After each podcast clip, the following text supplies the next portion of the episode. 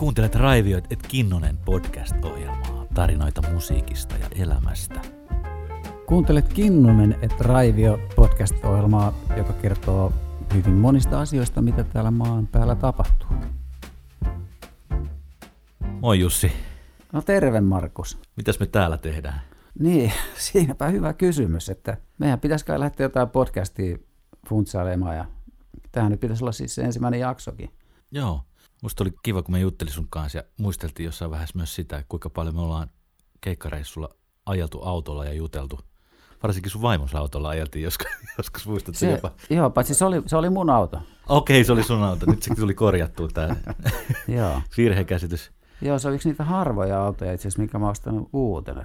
Siitä tämän muistan. Muistan, kun juteltiin tosi paljon elämästä, musasta, mutta myöskin niin kuin tosi ehkä aika, aika syvällisiäkin juttuja. Ja mun mielestä me päästiin aina niin kuin johonkin hyvälle tasolle niissä jutuissa. Ehkä meillä oli aikaakin siihen aika hyvin. Joo, itse asiassa, että aika useinhan niin kuin keikkapussissa siihen aikaan, kun rundeja vielä oli, niin tota, erityisesti. Niin kyllähän siellä, niin kun, siellä puhuttiin tosi paljon silloin, jos ei käytetty päihteitä, niin, niin silloin totta kai siis, että varmaan päihteiden kanssakin saattoi höpistä jotain, niin kun, mutta jotenkin muistan itse tietysti sattuneesta syystä paremmin ne ajat, kun, niin kun että siellä pi- pitkinä aamuyön tunteina niin kun, jossain bussissakin tykkäsin istua jossain niin kuin siinä kuskin vieressä ja katella maantietä ja siinä oli tosi nastaa niin kuin rupatella vaikka sen kuskin kanssa jotain tai ylipäätään funtsailla niin kuin maailmanmenoa. Ja, Joo, mä muistan ihan, ihan samanlaisia mielikuvia. Aamuyöstä katellaan ikkunasta ulos, kuski vähän puoliväkisinkin siinä kuuntelee sun maailman pohdintoja ja sä mietit, mutta mut ne jutut, ne, musta tuntuu, että ihmiset olisi yllättyneitä, kuinka paljon takahuoneissa ja keikkabusseissa puhutaan tunteista ja rakkaudesta ja ihmissuhteista ja haasteista ja tosi, tosi syvällisiäkin aiheita. Ei ne kaikki aina. En mä tarkoita, että se mikään yleis, yleiskatsaus nyt keskusteluihin on. Välillä se on aikamoista pintapuolista puuta heinääkin. Joo. Mut joskus kun se porukka on vähän tutumpaa, niin tota, mun mielestä niin se on aika, on aika antavia keskusteluja. Ei semmoisia normaaleita ehkä työpaikkakeskusteluja, jos nyt ajattelet, että konttorilla jutellaan. Joo, ja sitten niitä jotenkin, niin kun se, mi- mistä mä erityisesti dikkaan kanssa, niin, niin niitä leimaa kuitenkin semmoinen, että niissä on joku semmoinen niin kuin lempeä huumori mukana. Joo, Niin kun, ja se ilmapiiri jotenkin semmoinen, että, että on sallittua heittää niin kun huumorilla myös jotain niin kun tosi, myös semmoisia niin kun oikeasti vakavia juttuja, eikä yhtään tarkoituksella se, että se olisi mitään niin kun semmoista passiivis-aggressiivista huumoria, vaan että ihan oikeasti semmoista niin kun lempeää ja hyväksyvää huumoria. Niin me, me ollaan myöskin niinku, oikeastaan se varmaan yksi syy, miksi oli kiva jutella. Me oltiin molemmat opiskeltu terapiaa. Me oltiin mm. niinku puhuttu myöskin niinku ihmisyydestä ja, ja tota niin, ehkä paranemisestakin ja toipumisesta ja se, siihen liittyvistä asioista. Joo, Se kanssa niinku yhdisti tosi paljon meitä. Semmoinen analyyttinen kela, mikä lähti ehkä helpommin kuin yleensä. aivan. Et mä mietin, että tota, että olisipa mielenkiintoista joskus jutella semmoisia juttuja niin kuin julkisesti. Niin kuin me oikeastaan nyt vähän niin kuin tehdäänkin tässä. Aivan. Ja sittenhän meillä on myös suunnitelmissa, että niin kun sit voi pyytää jotain muitakin tähän messiin juttelemaan. Ettei, ettei niin kuin ihan kahdestaan höpistä. Tai on sekin antoisaa, niin. kyllä, mutta niin kun voisi vähän saada vielä perspektiiviä lisää, kun vielä otetaan joku muukin tähän. Tekis mieli kysyä, miksi aloit terapeutiksi, mutta mua kiinnostaa ehkä nyt enemmän, että miksi, miksi, miksi me alettiin muusikoiksi. Miksi sä aloit muusikoksi? Mulla on semmoinen sukurasite.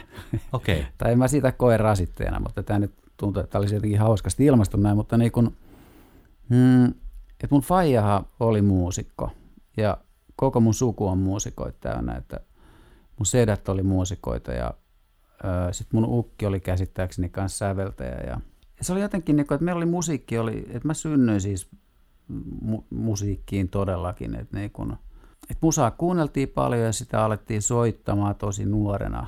Niin kun, mm. et mä aloitin jo pianoa soittaa. Niin kun, no, mä olin ekalla, ekalla keikalla jo, niin kun, että mä olin kahdeksanvuotias. Että mä olin niin kun, laulajana yhden biisin kävi esittää Fajan bändissä. Ja Broidistahan tuli rumpali.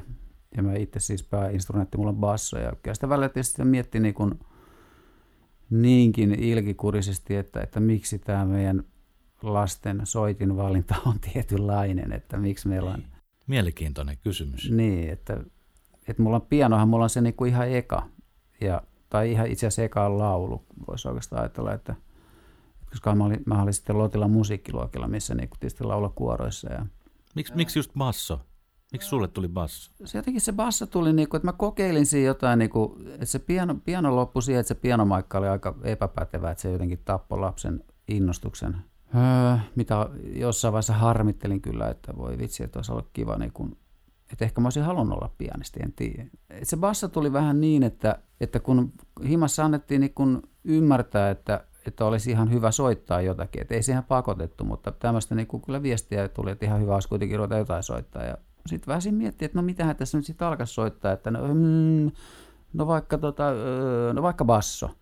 Okay. Ja sitten tyyli seuraavana päivänä oli bassokamat roudattu paikalle ja tota, se oli niinku siinä se valinta. Ja en mä niinku, varmaan niinku pariin kolme ekaa vuoteen, niin en mä juurikaan niinku ollut silleen niinku oikeasti kiinnostunut basson soitosta. Et se oli aika sellaista niinku väkinäistä, että okei, kyllä mä niinku nuotit varmaan otin jotenkin haltuun.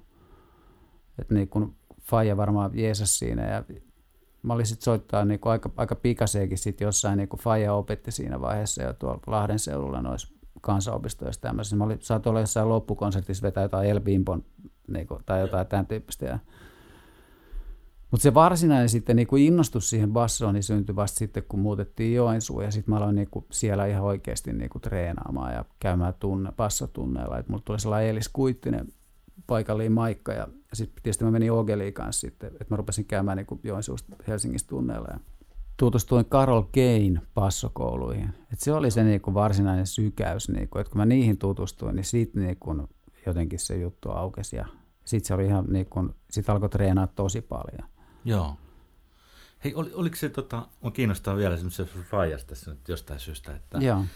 että sopiko se sun faijas kuvioihin, että sulla oli basso? Joo, siis se jäi tosiaan kesken, että, niinku, että sitä kun miettii jos, joskus aikuisena sit näitä lasten, mun ja Broidin niinku soitinvalintoja, että, että miksi just niinku komppisoittimet, että rumpali ja basisti, että me, me oltiin tosi hyvä komppiryhmä Fajalle kyllä, että mehän tehtiin tota, keikkoja myös treenattiin. Meillä oli semmoinen himabändi kanssa niin kuin kolmesta, että missä tota, vedettiin kaikkea niin kuin sitä musaa taas, mitä Faija halusi soittaa. Eli niin. kaikkea jazz-osastoa ja tämmöistä niin kuin bosiksia. Ja... Joo, joo. Mä en tiedä, niin kuin, että välissä se on, joskus on tuntunut siltä, että ehkä se, että, että se Fajan tarpeisiin, se, se oli oikein hyvä, että lapset valitsee tämmöiset komppisoittimet, niin hän saa olla sitten se stara siinä keskellä. Mm. Ja ylpeä pojistaan. Että... Niin, no joo, kyllä, todella. Joo. Mulla, tota, siis mulla on rummut, on mun valinta. Mäkin aloitin pianolla. Soitin kuusivuotiaasta asti pianoa ja kävin sääntillisesti Aaronit ja Thompsonit pimputtelemassa. Mutta sitten se rumpujuttu ehkä tuli jostain Fajan jatslevyistä. Mutta jos mä ihan rehellinen oon, niin syy miksi mä valitsin rummut, mä olin, mä olin suuri Beatles-dikkari. Okei. Okay. Ja mä kattelin niitä tyyppejä siinä kuvissa. Siinä oli George Harrison ja Paul McCartney ja John Lennon ja Ringo. Ja vaikka mä en fanittanut Ringoa eniten siinä bändissä, niin mä halusin olla rumpali siksi, että mä koin tosi vahvasti pienenä, että mulla on tosi paksut jalat. Ja mä ajattelin, että se näyttäisi ihan hirveältä lavalla, jos mä soittaisin kitaraa tai bassoa, koska sitten näkyisi mun paksut jalat. Mutta rummut on siitä niinku armollinen soitin, että sä saat puolet sun kropasta tavallaan niinku kuvasta peittyy. Niin, että siellä, siellä on vähän niin kuin rumpeet aikana piilossa tavallaan, mutta Joo. silti kuitenkin niin kuin pääsee osallistumaan. Ja... Joo, mä ajattelin, että se on mun ainoa paikka, mikä, mikä mulla voi olla bändissä, koska mulla on tällaiset jalat. Et, et, tästä syystä. Kiinnosti se soitto ja kiinnosti ne rummut, mutta muistan, että mä kelasin tosi paljon tämmöisiä asioita, että miltä mä näytän. Toki mä treenasin tennismailalla peilin edessä, että miten nämä biisit sitten menee joskus tulevaisuudessa, joskus lavalla. Ja meillä oli semmoinen lastenorkka 90-vuotiaana. Me tehtiin yllättävän paljon keikkoja. The Music Cats. Päästiin vähän Emma Nummisenkin kanssa toimintaa ja, ja vähän tota niin, Mikko Alatalonkin kanssa. Heillä oli vähän samoja ideoita kuin sun Fajalla. Se näytti hyvältä, kun se oli tota, pikkukundit vetämässä, niin ne jänikset maailmankartalla oli ihan sopiva kombo siihen. Mutta mehän tehtiin, kun se oli vanhempia sellainen harrastus, koska vähän niin kuin viedään poikaa pelaamaan futista, niin löytiin rummut takapaksi ja ajeltiin vähän siinä niin kuin sitä Länsi-Suomea edestakas. Mutta tota, kyllä ne lähtökohdat liittyy tota, niin, tähän vastakkaiseen sukupuoleen ihan kaikilla mahdollisilla tavoilla. Jos vaikka soitettiin sitä mörrimöykkyä, niin kyllä ne, ne fantasiat siitä ihailusta ja en tiedä, oliko se ihan starana olemisesta, mutta vaan semmoisen niin jonain olemisena. että mä oon niin jotain tai joku. Ja, ja huomaa, että se on johdattanut mun elämää tosi pitkälle. Ja miettii, mitä monta sellaisia keikkoja, mitä mä oon sunkin kanssa joskus tehnyt, niin jos mä ihan rehellinen, niin se musa ei ehkä ollut se ihan tärkein aihe, miksi siinä niin kuin ollaan liikenteessä niin sanotusti. Että siihen liittyy kaikkea muuta siihen kulttuuriin, mistä siinä nauttii tosi paljon.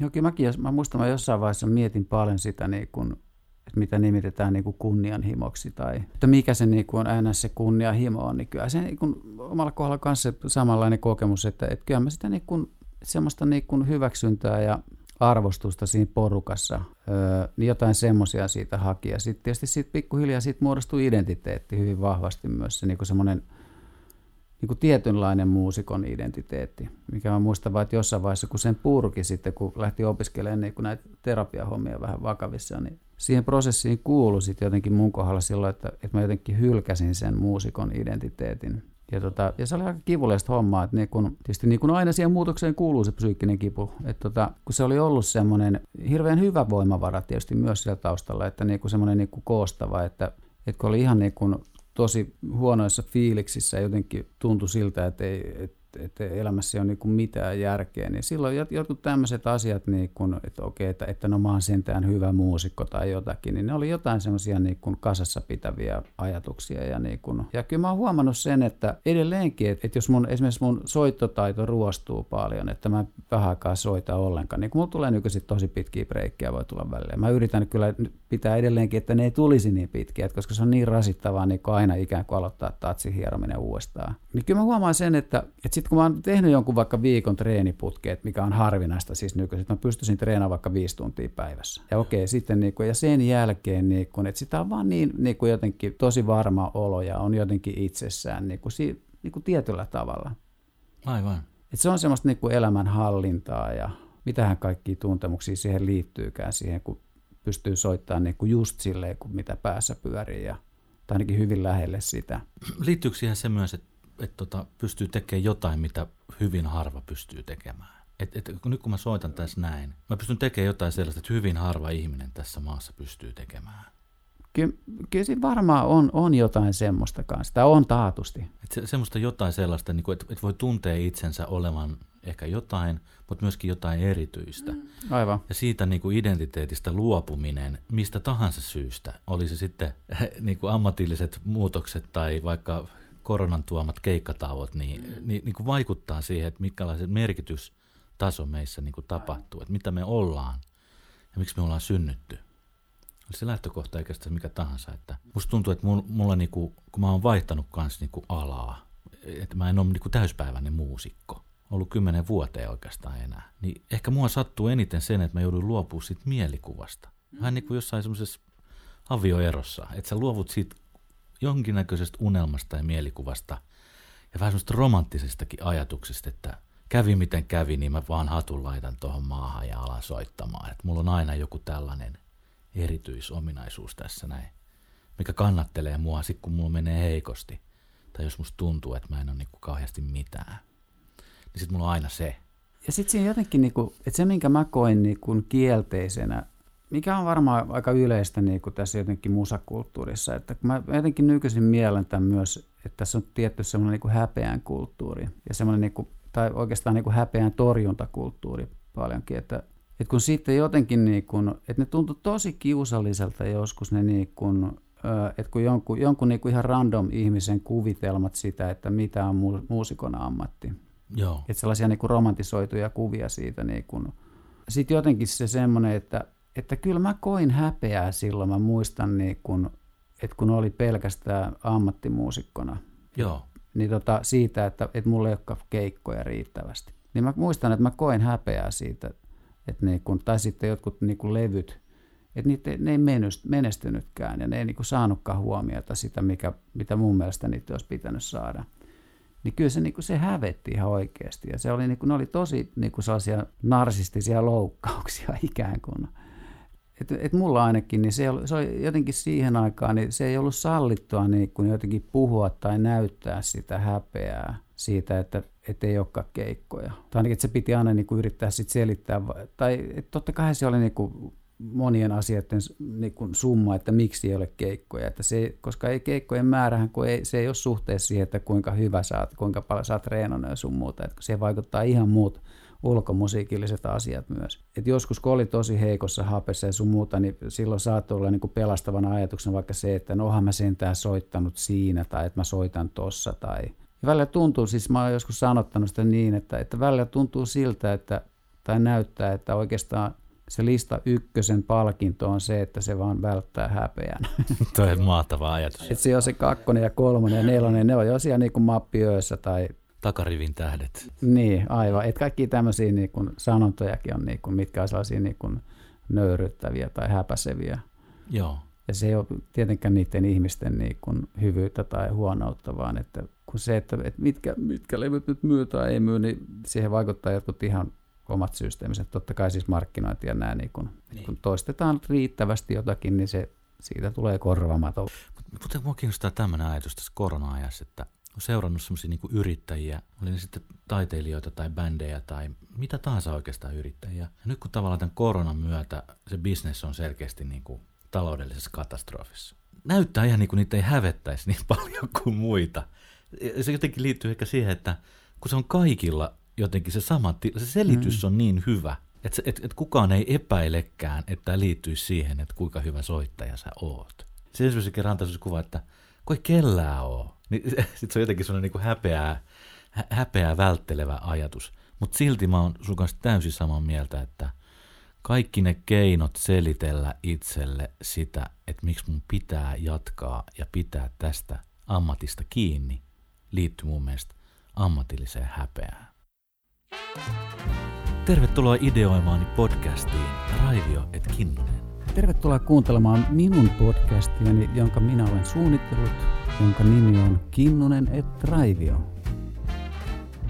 Et kun mä muistan joskus, tota, kun eka kertaa kuuli sen, että, että Laurilla Hetta, niin kun, että se lopettaa soittamisen sitten kun se jää eläkkeelle, että se lyö niin kun, tyli kitaran kania, että se on niin kuin kerrasta poikki. Niin, mä oon kuullut tämän tarinan kanssa, joo. Ja, tota, ja ilmeisesti se kai aika pitkälle, tai ilmeisesti niin tekikin. Ja se tuntui musta jotenkin niin kuin aivan uskomattoman radikaalin käsittämättömältä idealta, että, että, miten, että miten voi pystyä hylkäämään musiikin, niin kuin, että mihin on laittanut niin kuin ihan järjettömän määrän niin kuin tunteja siihen treenaamiseen ja tämmöiseen. Ja... Joo. Että Hetta ilmoitti, että tämä on sitten vika keikka – kaveri oli paikalla ja lehtimies tuli ottaa kuvan. Tuhansien levytysten mies kertoi, että hän myy kaikki kitarat saman tien pois ja muuttaa Nitsaan tai johonkin Etelä-Ranskaan. Mutta sitten joku sanoi, että mut kyllä sillä jäi vielä pari kitaraa, mikä se otti mukaan. Että et sitten kuitenkin ehkä mekin halutaan selittää sitä sen ratkaisua, koska se tuntuu niin täysin epärealistiselta, että kukaan voi tehdä noin me ollaan valmiit vaikka selittämään, että no ei kyllä siellä joku kitara, joku Landova siellä nyt on siellä Ranskassa sitten kuitenkin mukana. Joo, tähän, niin kuin, mä oon kuullut sellaisia juttuja, että, että se olisi ihan oikeasti tehnyt siis sen, että se ei soita. Joo. Ei kitaraa ainakaan. Että niin kuin, Joo. Ja, ja niin kun, mä voin sen, että mä oon pikkasen niin kuin päässyt siihen kärryille, että, että mä ymmärrän sen ratkaisun niin kuin edes jotenkin. Joo. Ja, niin kun, ja se on hyvin tekninen siis tämmöinen, että kun mä, mä ajattelen, että, että tässä viimeiset niin kun 20 vuotta mä oon suurin piirtein kärsinyt siitä, että, että kun pitää uudestaan ja uudestaan yrittää sitä ammattitaitoa pitää yllä.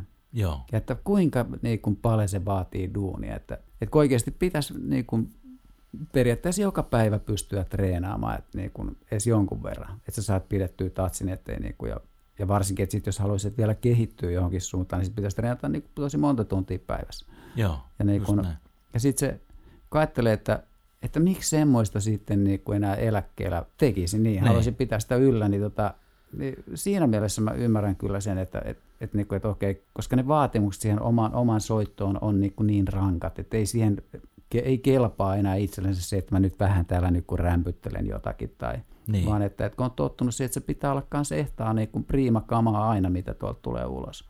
Joo. Niin, tota, niin sitten se voi olla se niin kuin koska se voi olla haasteellista, niin kuin, niin kuin, se voisi olla toinen tie, että lähtisikin yhtäkkiä, että ajattelemaan niin päin, että okei mä saan tässä nyt niin kuin lainausmerkeissä huonontua, ja mä alan niin kuin hyväksymään itseni ja oman soittoni siitä huolimatta, mutta en mä tiedä, onko se mahdollista. siis se on vääjäämätöntä varmaankin, että niin kuin, mitä tapahtuu, ehkä muutenkin, mutta että onneksi tuo meidän niin kuin pää on sen verran niin kuin lempeä kuitenkin, että me ei välttämättä aina niin kuin tajuta sitä, että välillä tuntuu siis itsestä, että, että kyllä mä kehityn jatkuvasti jollain tavalla. Sitten kun kuulee jonkun vanhan nauhan, missä sä oot soittanut, sitten tulee semmoinen olo, että ei herra Jumala, että, että, että mä oon aikoinaan soittanut niin kuin noin hyvin. Että et, et, et, ei helvetti, että mä oon mennyt tässä niinku alaspäin vaan niinku siellä.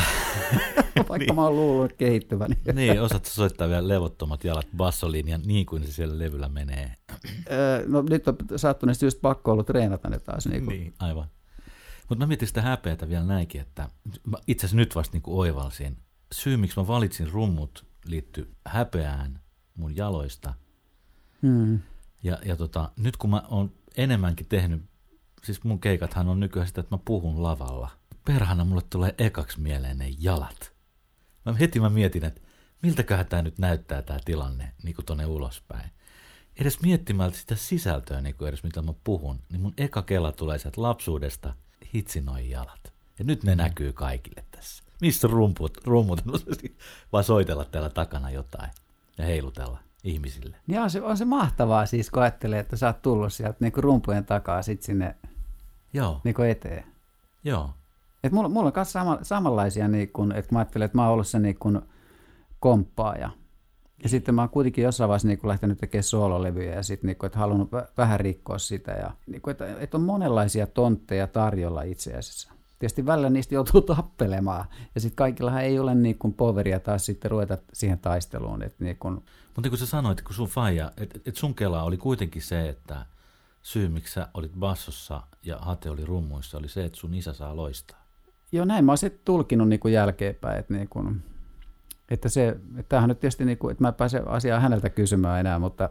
Mutta sun fiilis on se? Joo, mun tuntemus oli jossain vaiheessa, varsinkin se oli hyvin vahva semmoinen, että, niin kuin, että, että isä, isä tarvitsi oman niin kuin, horjuvan, hauraan itsetuntonsa tueksi niin kuin lapsien komppaamisen ja lasten saavutukset niin kuin, tukee isän horjuvaa egoa tosi mielenkiintoinen aihe. Etkö se niinku tavallaan, totta kai mäkin, niinku, mulla on molemmat lapset soittaa ja laulaa, ja tota, mä oon miettinyt sitä mun suhdetta siihen, ja, ja välillä kysyn mun vaimoltakin, että koet sä, että mä painostan Leo soittamaan rumpuja. Niin vaimo sanoo, että et, sä oot sanonut, että sä voit soittaa, jos haluat, mutta ei tarvi, mutta sä annat koko ajan vähän sellaista niinku fiilistä, että sä jotenkin sitä niinku odotat. Ja se tuntuu tosi pahalta kuulla itseltä tietysti sillä, että et, et painostaanko mä niin jotenkin sanattomasti siihen tai jotenkin näytän sellaista esimerkkiä, että tämä olisi kyllä nyt hyvä juttu sulle tämä, tämä soittohomma.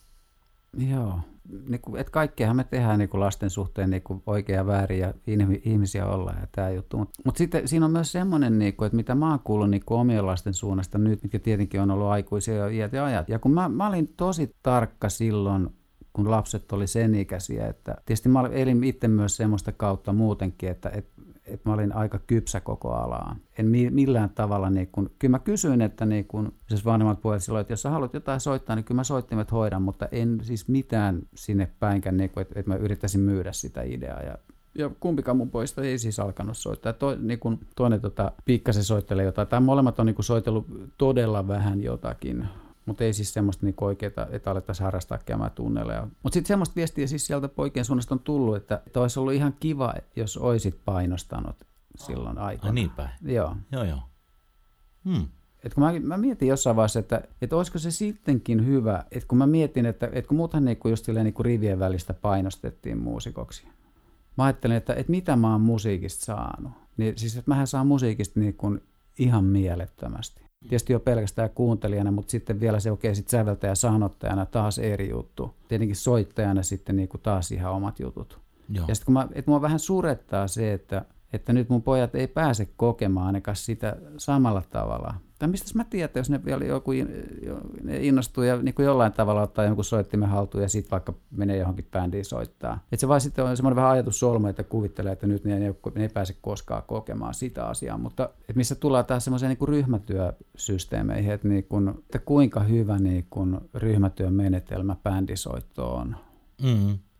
Et se on ihan uusi, et se on täysin ylivoimainen, että et kun siinä, se joudut väkisin ottaa huomioon muut ihmiset ja te, tekemään yhteistyötä ja et koska muuten se ei ole bändisoittoa, että sitten se on jotain soolosoittoa tai jotakin. Että... Vuorovaikutustreeninen se on ihan täydellinen. Itse asiassa, itse asiassa kun katsoo muusikoita, niin mä oon huomannut, että yleinen käsitys mulla, että niillä on ihan kohtuullisen hyvä niin kuin tapa rytmittää vuorovaikutusta. Se on ihan, ihan täydellistä niin kun, ja niin. miten osataan kuunnella, niin kun, että se on, se on niin, niin kuin luissa ja ytimissä se, että, että kuunnellaan toista. Sitten yhteissoittoa kun ei ole ilman sitä. Että... Näin se on. Mutta tulee vielä tämmöinen kokemus mieleen, tota, jos itse asiassa vuosi sitten poikani Leo, niin kun se on nyt käynyt sit rumputunneilla tuossa tota, niin Thomas. Joo, hieno, Thomas Tönruus. Thomas Tönruus on hänen opettajansa täällä Porvossa ja, ja hieno, hieno mies ja saanut poikaa semmoista intoa, itsevarmuutta, jopa jo snadisti jopa ylimielisyyteen. Niin kuin, Hyvä. Se, niin, että se menee sillä keuli kunnolla.